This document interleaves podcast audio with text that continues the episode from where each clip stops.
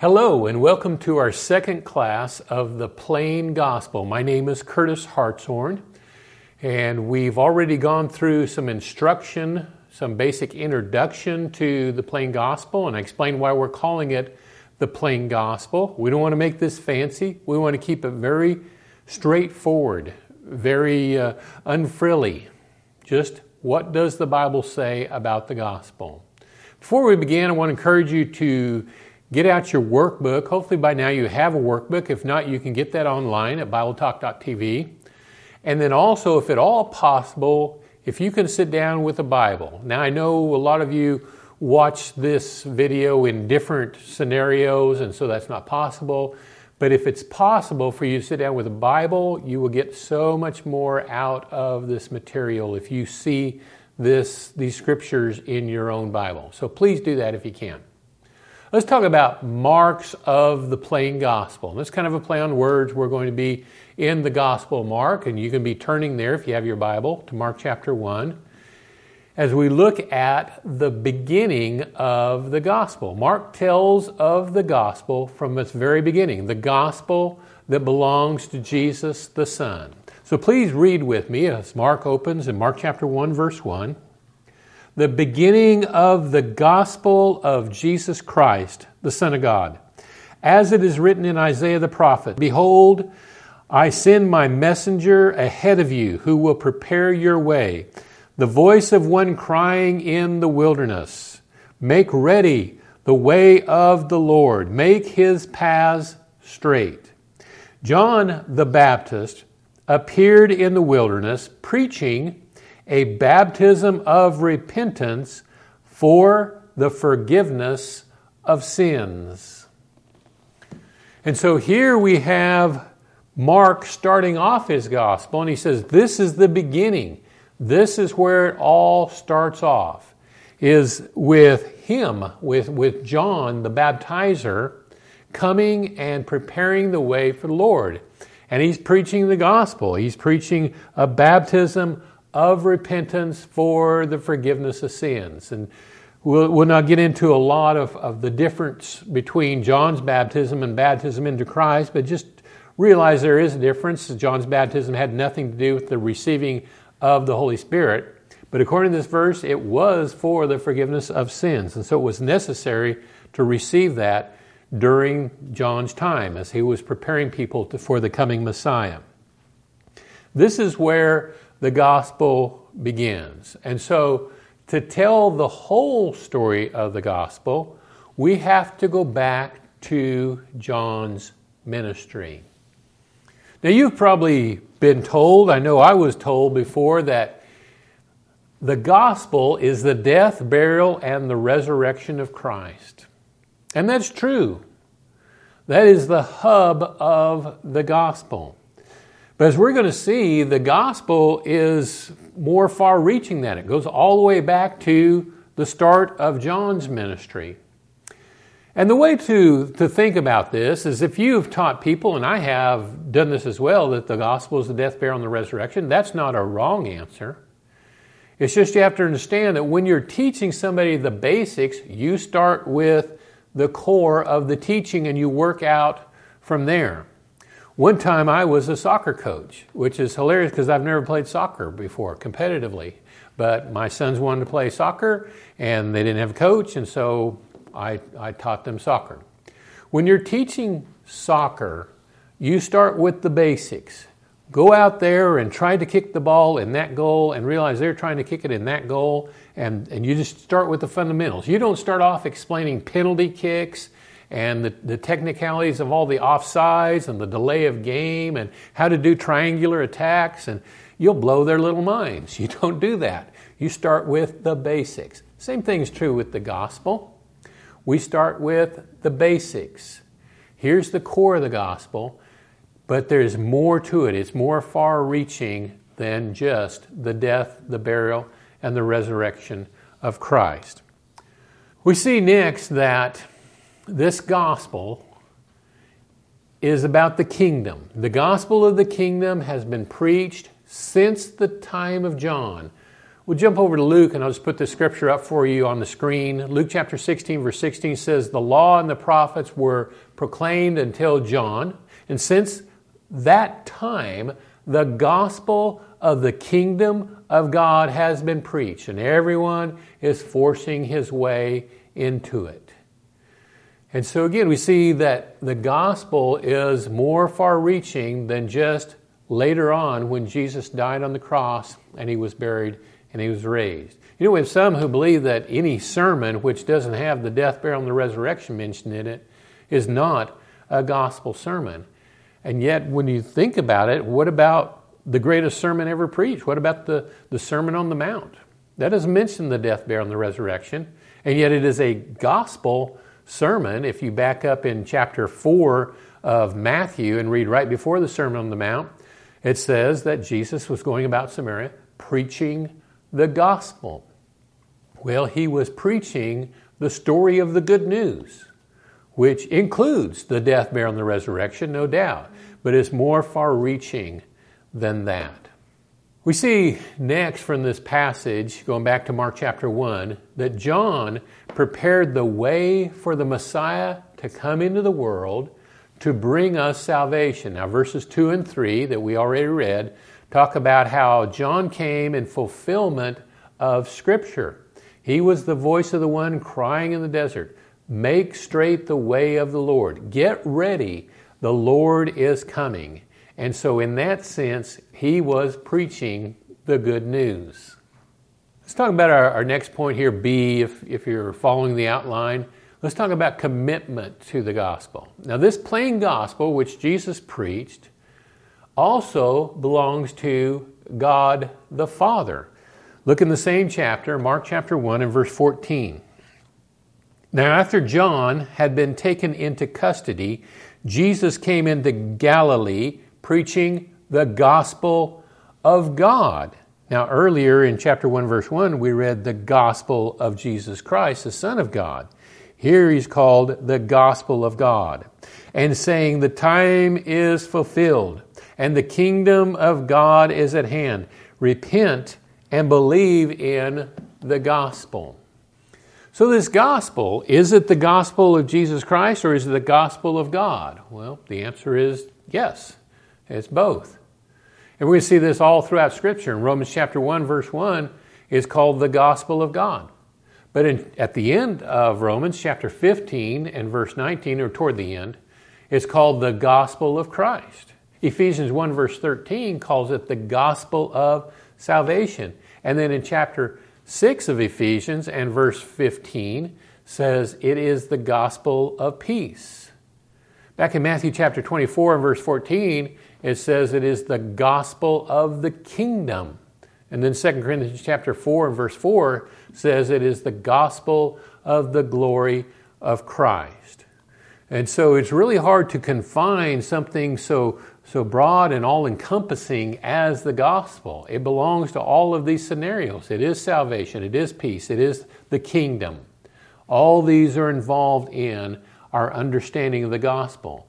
And so when we present the gospel, we, we don't dump the whole thing, but we need to know in the back of our minds that there is more to it than just the simplicity of this, this, this.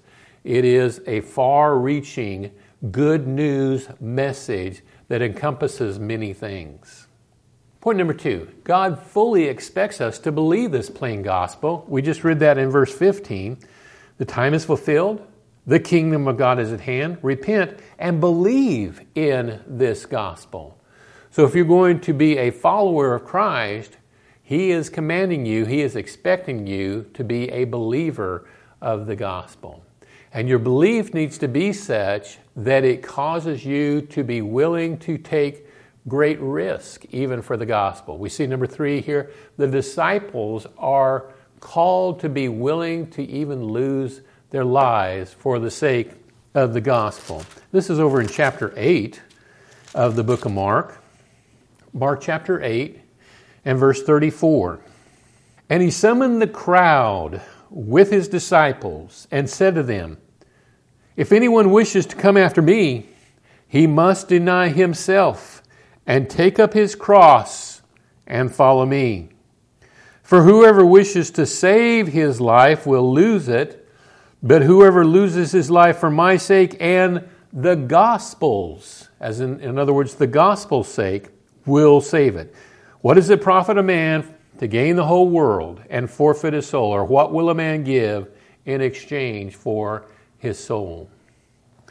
To be a follower of Christ, Jesus himself says, if you want to come after me, you need to deny yourself. You need to take up your cross, and the cross was for dying on. You need to die to sin. You need to die to self. And you need to be ready to follow after me. It's a sacrifice.